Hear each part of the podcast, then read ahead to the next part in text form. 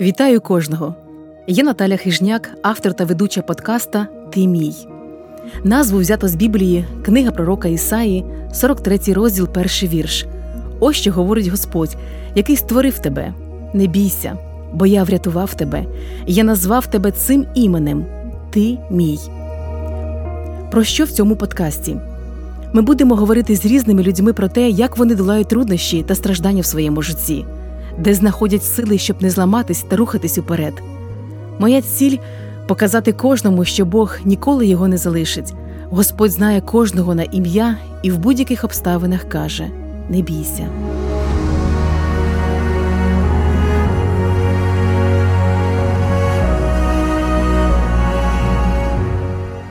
З перших днів повномасштабної війни Росії проти України Харків під постійними артообстрілами та авіанальотами.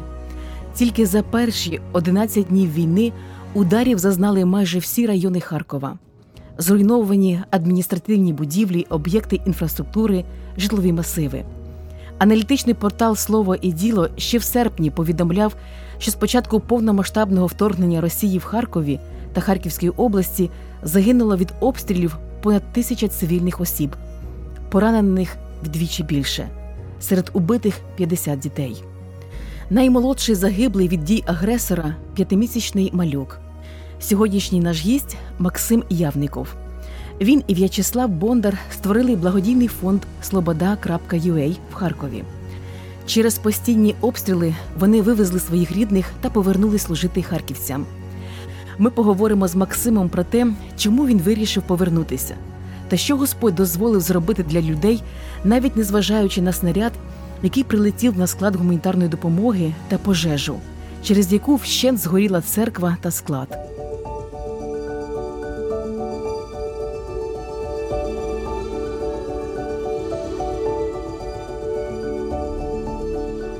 Максим, зараз у кожного українця є своя історія початку війни.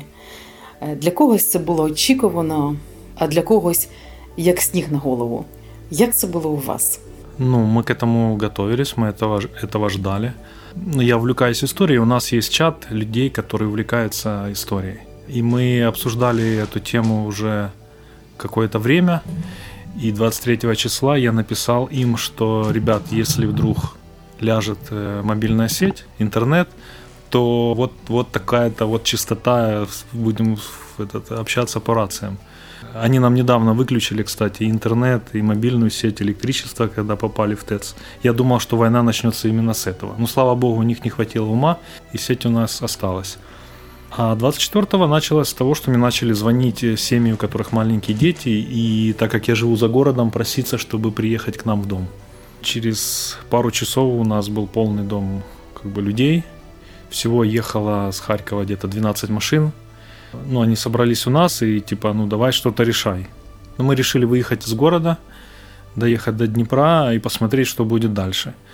Ну, такой критической точкой было, когда танки стали на окружной уже в городе Харькове. Мы выехали, доехали до Днепра, э, там тоже были обстрелы. Короче, мы добирались от города в город и в конце концов оказались на Западной Украине. Цей період початку війни він був важким для кожного. Якась розгубленість, що робити далі. І в якийсь момент приходить розуміння, що ти взагалі не знаєш, що робити. Як було у вас? Які ви приймали для себе рішення? Ну, не было растерянности. Было такое понимание, что что-то произойдет. И Бог готовил меня до вот этого момента, чтобы я адекватно воспринял то, что происходит. Я помню, за день до этого мы только построили дом, еще его не доделали. Я налил себе чашку кофе, вышел на улицу, сел на природе вместе с собакой. И вот я помню, что я хотел запомнить этот момент абсолютного мира, абсолютно мирного неба. И у меня было тогда такое ощущение, что это ну, изменится, это ненадолго. Вот, что что-то произойдет. И вот оно произошло. Первое, что я должен был сделать и делал, это я должен был отправить свою семью в безопасное место. Этот процесс затянулся, потому что когда мы оказались на Западной Украине, нам, мы были таким хабом. Нам местные отдали церковь свою, мы ее оборудовали под общежитие, мы принимали людей с Харькова, с Харьковской области и отправляли их за границу. И это, на это у нас ушло около месяца.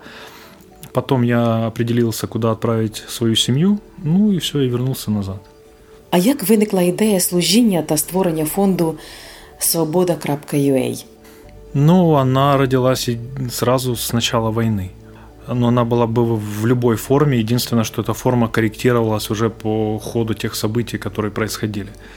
Когда я вернулся, первое, что я увидел, что гуманитарка раздается часто в толпу. Это раз. А во-вторых, я понимаю, что это шанс для нас, для церквей, использовать те возможности, которые у нас есть, а у нас есть много возможностей из-за наших контактов между церквями, за рубежом. То есть у нас достаточно продуктов, чтобы вас использовать вот эту возможность и влиять на людей, которые ну, не, не знают Бога. Но проблема в том, что мы никогда не были в такой ситуации, как какой мы сейчас оказались. То есть мы никогда не шли э, вот этим путем, да, этой дорогой. И мы живем фактически одним днем. У нас есть видение, у нас есть планы, у нас есть мечты, к чему бы мы хотели при, привести наше общество. Сложно очень что-то планировать в такой ситуации, когда ты не знаешь, что будет дальше. У нас был один случай, когда деоккупировали город, который рядышком находится с Харьковом, Старый Салтов. Оттуда наши ЗСУ выбило российские войска, и мы буквально через несколько дней решили там открыть гуманитарный склад, чтобы помогать людям. Но через неделю может быть, где-то через 4 дня мы завезли в, этот, в эту церковь э, продукты, гуманитарную помощь, но прилетели туда снаряды и сгорело все. И продукты, и церковь, и все, что мы там пытались сделать. Вот. Ну, мы сказали, хорошо, подождем, мы попробуем в следующий раз. А ви знаєте, скільком людям у вас була можливість допомогти? Ну так, для статистики. Ну, никогда, никогда не считал. Когда я приехал, э, что-то уже работало здесь потому что ну, я приехал спустя месяц, ну, вернулся спустя месяц, пока мы там занимались переправкой людей, отправкой семей, пока я свою семью отправил. И первое время я просто помогал тем, которые уже работают люди. То есть, допустим, приезжает парень, едет тоже старый Салтов, и вижу, у него нету ни бронежилета, ни каски. То есть мы находим ему все это оборудование. Нужно для безопасности безо... ну, какой-то а, машина, да, у меня есть друзья в Киеве, которые говорят, мы тебе готовы отдать бронеавтомобиль. Вот, мы его ремонтируем, приводим э, в нормальное состояние, и ребята начинают им пользоваться для того, чтобы эвакуировать людей. То есть мы жили каждым днем. В этом дне есть вызов, мы пытаемся как-то на него отреагировать. Потом мы стали объединять людей, которые мы помогаем гуманитарной помощи, вот в телеграм-чаты. И сейчас там тысячи людей. Вот э, видео просматривает там уже десятки тысяч, ну больше десяти тысяч людей. У нас есть чаты по районам Харькова, где есть какие-то гуманитарные склады, которые помогают. Они обычно привязаны к церквям. Есть также область, э, вот Высокий, э, Змеев, Старый Салтов, Чугуев, очень много областей. И некоторые мы даже как бы делали наперед. То есть, допустим, э, Изюм – мы чат создали, наверное, за месяца два, прежде чем город был освобожден. И там уже было 200 человек. И сейчас там до сих пор нет света, но люди уже как бы начинают добавляться. То есть мы организовали так, что мы не раздаем в толпу, мы не пользуемся списками, э, которые может дать местная власть. Мы открываем просто регистрацию. Это работает в тех районах, где есть электричество. Люди регистрируются с 1 по 10 число, они делают это через чат-бот, мы не принимаем звонки. Э, у нас работает программа, которая может сортировать людей по разным группам, по разным районам. Потом формируется список, и волонтер уже в этом районе по списку раздает гуманитарную помощь, люди э, ставят подпись свою. Таким образом, у нас есть для нас отчетность, сколько мы людей, людей обеспечили помощью, есть отчетность для тех спонсоров, которые нам эту помощь привозят. Вот, потому что многие западные наши спонсоры говорят, что Украина коррумпированная, не все доходит до людей. В какой-то мере где-то это действительно так, поэтому мы пытаемся разрушить вот, вот этот вот стереотип, потому что частично это российская пропаганда за счет того, что у нас есть полная отчетность.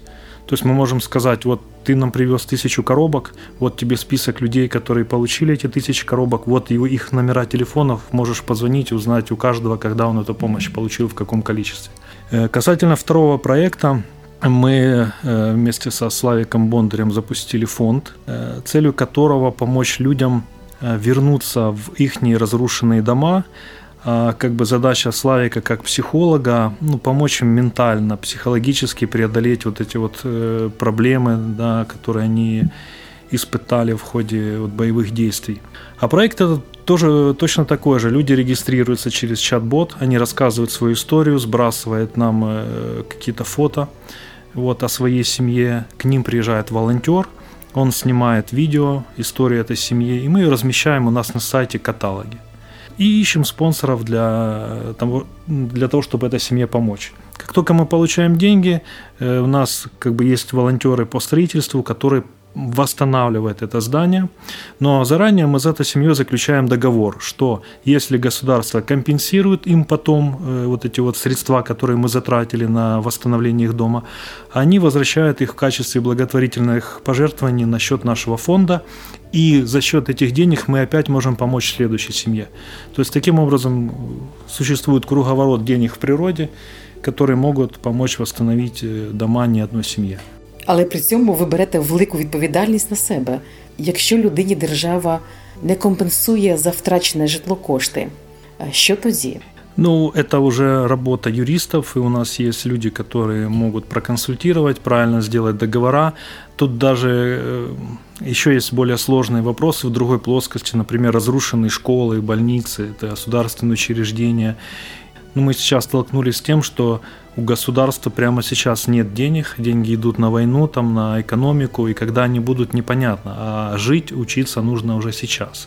То есть мы помогаем прямо сейчас в надежде на то, что люди потом вернут эти деньги. Но мы понимаем, что это будет не все, это будет какой-то процент. Но даже если половина из тех людей вернут деньги, мы сможем их дальше использовать на восстановление других. Изначально мы э, ищем спонсоров в Европе, в Америке. То есть идея была какая? Вот есть семья, например, в Старом Салтове, у которых сгорел дом. Есть семья там в Испании, в Британии, у которых есть деньги, они хотят. Они вот услышали, увидели видео, э, послушали историю этой семьи, они говорят, мы хотим помочь окей, наш фонд мы используем для того, чтобы оказать эту помощь и проконтролировать процесс восстановления. А потом эти семьи после войны могут э, встретиться, съездить друг к другу в гости. Это будет очень такая интересная история э, с классным хэппи-эндом. Но первое, на чем мы базировали базировались, да, и объединялись. Первая ценность, мы определили, что ближний – это не тот, кто ходит в нашу церковь точнее, это не только тот, кто ходит в нашу церковь, это тот человек, который оказался в нужде, у которого сейчас проблема, беда, горе, и ему нужно помочь. Мы не ставим каких-то там супер-пупер э, миссионерских задач, да, как вот говорят, Африка покаялась уже три с половиной раза по отчетам миссионеров. Мы просто хотим помогать людям, мы хотим также передавать наши ценности, наше мировоззрение, наше видение, таким образом влиять на молодежь влиять на семьи. Славик занимается психологической частью этого процесса, который ну, людям тоже нужно уметь восстановить их, да, бороться с их страхами, которые вот возникли в ходе войны. И также нужно создать теплое гнездышко, где они смогут вернуться опять почувствовать себя в безопасности. Разом із Богом до перемоги.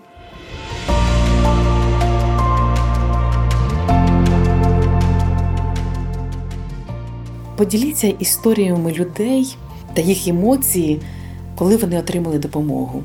Що вас найбільше вражало?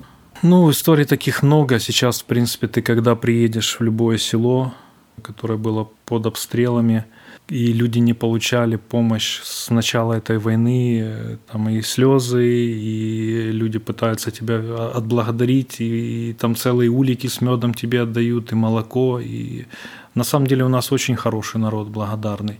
Э, меня больше трогают такие истории, когда ребята, которые до войны как бы не ходили в церковь, да, не считали себя ну, там, верующими, вот они сейчас подключаются в работу, и они начинают помогать. И я часто от них слышал проповедь Евангелия. Это потрясающие вещи мой друг. Я помню, как он проповедовал в разбитом городе одной бабушке, которая не хотела выехать. Она не хотела выехать из-за того, что у нее было много собак. И вот он говорил ей, ну послушайте, ну Бог же когда создавал мир, животные же как-то жили без людей. не переживайте, они смогут выжить. Вот. Но бабушка это не захотела уезжать. Когда верующие, которые, к сожалению, уехали за границу, вместо них Бог нашел людей, которых использует теперь для своєї слави. А ви справились з образою на християн, які покинули Харків, хоча вони потрібні вам для допомоги людям, хто в скруті? Я не знаю, не уверен, можно ли это назвать обидой. Это, скорее всего, что больше непонимание и осознание того, что церковь утратила нереальную возможность, которая у нее сейчас появилась. Потому что когда люди далекие от церкви подключаются и начинают э, с сигаретой в зубах и иногда с матом проповедовать Евангелие, вот, вот так, я не буду цитировать, но это так, это то, что я видел. Мы их не нанимали, просто они просто вот по, по влечению своей души, по желанию помочь своей громаде, они подключаются, они рискуют своей жизнью вот, для того, чтобы ну, что-то сделать, эвакуировать людей. Таких очень много. И с другой стороны, ты видишь верующих, которых Бог 20-30 лет обучал, как помогать людей, как их понимать, и они уехали. Это то, что я чувствую. То есть я понимаю, что если бы было здесь 100-200 людей верующих, которые каждый бы занял свое место, это, это было бы великое Божье дело. Не знаю, я тут не склонен как бы осуждать. Я понимаю, что у каждого свои были причины. У кого-то была семья, которую действительно нужно было э, спасать, вывозить. Кто-то просто испытывал вот животный страх. Мне кажется, это как болевое ощущение, да? Э, кому-то больно, а кто-то уже просто страдает от, от такого воздействия. Я как бы считаю, что ну, Бог готовил меня к тому, что сейчас происходит. И я как бы рад, что я остался. Возможно, если бы как-то обстоятельства сложились по-другому, может быть, и меня здесь не было. Тут надо быть честным самому к себе. Но я рад, что я здесь. Это очень много меняет и во мне, и слава Богу, что я могу какое-то влияние на кого-то оказать. Максим, а чому ви повернулися в Харків? Ну адже було небезпечно, ви це знали. Звідки ви розуміли, що це воля Божа? Тут было решено все, что я должен вернуться. Тут не было сомнений отправить семью и вернуться. Когда я вернулся, что оставалось делать? Сидеть дома. Ну, я начал подключаться к тем, чем, чем-либо занимается и пытаться помочь с помощью своих как бы навыков. Я-то по своей профессии менеджер организации, то есть пытаться подключиться к процессам и настроить их максимально эффективно, да, то есть вот можно, допустим, принимать звонки от людей, которые нуждаются в гуманитарной помощи. Это по 500 звонков в день. Это очень сложно просто э, человеку просидеть и принимать эти звонки. А можно организовать этот процесс через регистрацию в чат-боте. У тебя вообще времени на это ну, ты не потратишь. Поэтому как бы, я думаю, что Бог использовал мои предыдущие знания, какой-то предыдущий опыт. Э, это все накладывалось на текущую обстановку, и у нас это вылилось в какой-то продукт. Я, допустим, особо не переживаю за свою жизнь. Почему? Потому что я вижу в этом определенный план в том, что сейчас происходит. И каждый день у тебя есть какая-то нужда, да, там, допустим, ты не знаешь, как вот программно решить какой-то вопрос. Появляется человек, которого ты не знал, говорит, я готов решить. Или там был такой момент, когда наш чат-бот атаковали, да. У нас там есть общий чат, я написал, и тут человек, которого я раньше знал, но я не знал, что он занимается именно вопросами безопасности. Он говорит, я подключаюсь, буду помогать вам решать эти вопросы. То есть есть потребности, сразу находится на нее ответ, и ты видишь общую структуру, что здесь все пазлики начинают складываться, и понимаешь, что у Бога есть замысел. А это дает тебе определенную степень как бы безопасности, ощущение, что все у Бога под контролем. Україно, з нами Бог.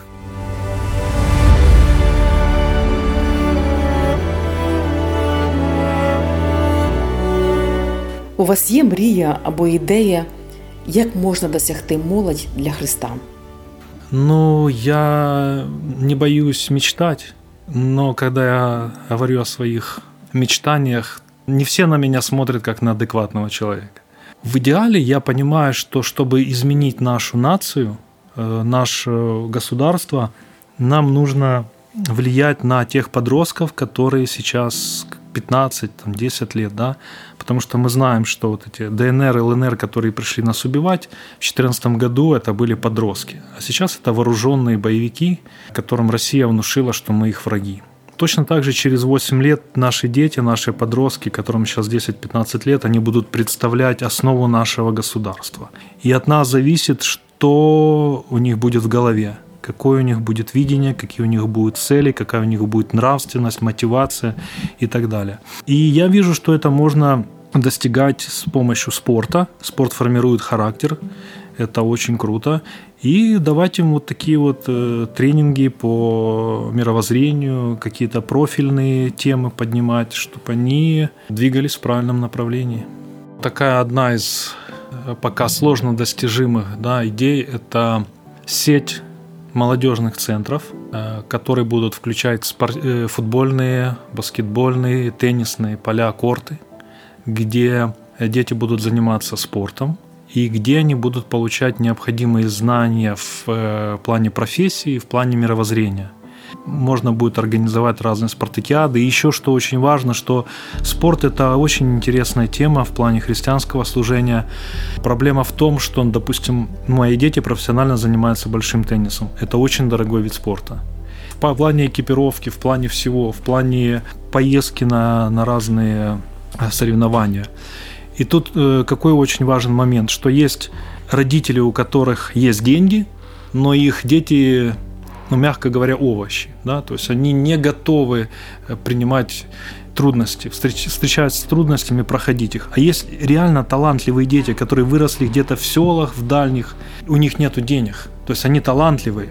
Классно, если на этих молодежных центрах находить талантливых детей и за счет денег, которые есть у богатых родителей, тренировать вот этих детей, у которых денег нету, и нету возможности развиться. А якою ви бачите церкву після війни? Або краще сказати, після перемоги? О, я больше всего боюсь, что когда закончится война, мы соберемся разными служителями с разных деноминаций, разных конфессий и начнем обсуждать вопросы такого доктринального характера. Зацепившись за эти вопросы, мы больше не сможем находить то, что нас объединяет. Вот это, наверное, самое страшное, что может быть. Мне нравятся те церкви, те, точнее, храмы, да, ну, те здания, где э, утром в 9 часов приходит одна конфессия, в 12 часов другая, в час третья. И все эти конфессии, они служат на благополучие своей громады – благополучие громады достигается за счет того, что каждый человек в этой громаде, он имеет определенный уровень благочестия, нравственности, то есть он правильно себя ведет. И то, вот, ну, что мы сейчас говорим, ребят, мы хотим, чтобы вот этот поселок, эта громада, она была благополучной. И а это достигается тогда, когда муж будет правильно относиться к жене, жена к мужу, они будут правильно воспитывать своих детей, не воровать на работе и так далее. Ну, то есть такие обычные вещи. Я думаю, что вот, вот на этом нужно делать акцент. Тогда это изменит наше общество, сделает его другим. А, а люди разные. Тут нельзя... Кому-то нравится ходить в черной шапке, кому-то в зеленой, в кому-то в розовой. У нас разная ментальность, у нас разные характеры. Кому-то нравится такая музыка, кому-то другая музыка. Ну пусть это остается так, как оно есть. Мы все разные, у нас разные как бы, ощущения, разные эмоции. Тут важно базово, что нас объединяет. А базово нас должна объединять любовь к Богу, любовь к ближнему. Вот это самое главное, то, на чем мы должны все сойтись.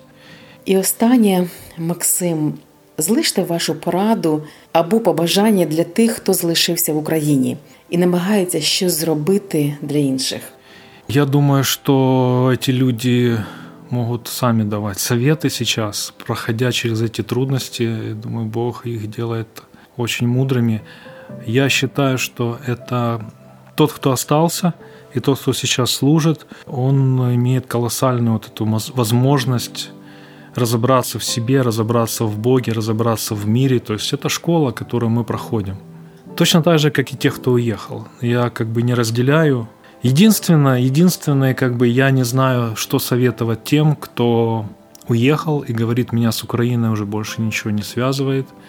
Я начинаю жизнь где-то там в Америке, в Канаде с чистого листа, и я больше не, не хочу ничего слышать о своей родине. Вот это печально, и вот, вот именно за этих людей нужно молиться, потому что они живут в другой реальности. Они, их реальность, она ну, иллюзорна, так не должно быть. А когда человек, общество, либо церковь живет в псевдореальности, то их ждет, их ждет катастрофа рано или поздно.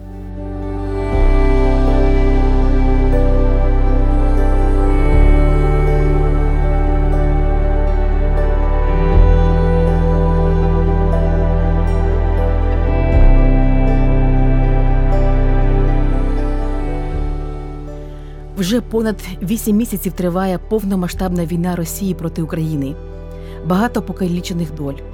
Але Господь на троні він залишається незмінним. Бог через християнські церкви звершує свою роботу. Прояв любові та жертвеності віруючих це насамперед вияв Божої турботи про людей.